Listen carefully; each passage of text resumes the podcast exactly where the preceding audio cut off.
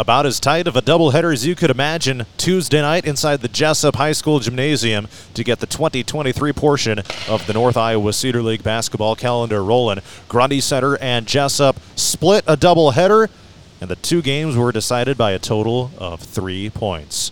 The Grundy Center girls come out on top in overtime, fifty-four to fifty-two, and the Jessup boys defeat Grundy Center sixty to fifty-nine. We start in the girls' game in a strong start for Grundy Center.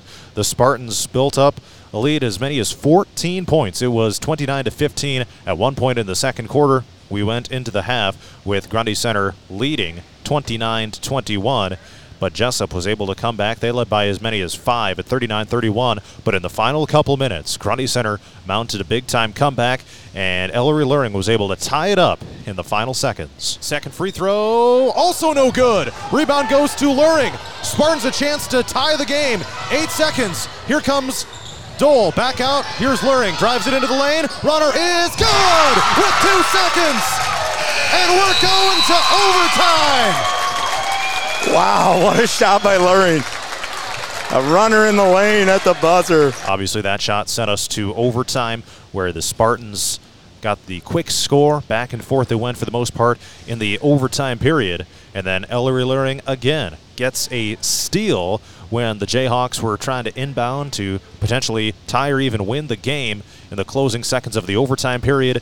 She went to the free throw line to try to close it out.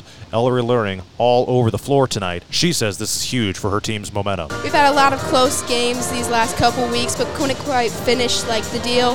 But tonight, like seeing us finish in a close game, it really gives us confidence for the next few games to know that we can do that. We just knew that we had to like create energy. We had to find a way to get to the basket, create points, get everyone involved to finish the game. While Ellery Luring was definitely the star of the show tonight, head coach Matt Lindeman said that it was everyone contributing for this big-time statement victory. It was a complete team win tonight. So Ellery hit some big shots, but Carly did too. Uh, Laney Dole hits a big three. Uh, uh, there, you can go you pinpoint every kid made big-time plays at different times, and hoping that that can kind of catapult us for the rest of the year here as we keep going, you know, as we start twenty twenty-three, and just giving them confidence. Not an easy place to come play. Uh, they're going to pressure you man-to-man, and we handled that for the most part pretty well. We still had too many turnovers, but we overcame all that. And mentally, down five, that's what's great about this group. They just keep fighting.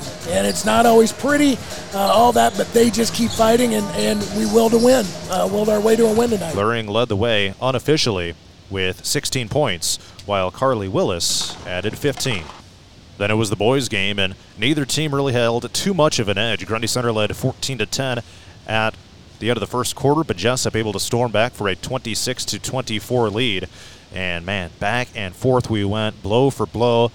People were going off on both sides, but Grundy Center had a chance to win at the end, but unfortunately a Tate Jarovski three-pointer missed to the right. And that is how the Spartans fell sixty to fifty-nine. Grundy Center's two losses this year both came because they missed potential game-winning buzzer beaters. If not for that, that's the difference between Grundy Center being six and two and being undefeated. The Spartans were led by Jaylen Kirkpatrick with eighteen points, Tiernan Vokes fifteen, and Braden Wallace ten points. The Grundy Center boys are now six and two overall. The Grundy Center girls are now three and six overall, and both teams will host B C L U W on Friday. Again, the final scores, the girls for Grundy Center win in overtime fifty-four to fifty-two, and the Jessup boys defeat Grundy Center sixty to fifty-nine. I'm John Moenkel reporting from Jessup for Radio on the Go Sports.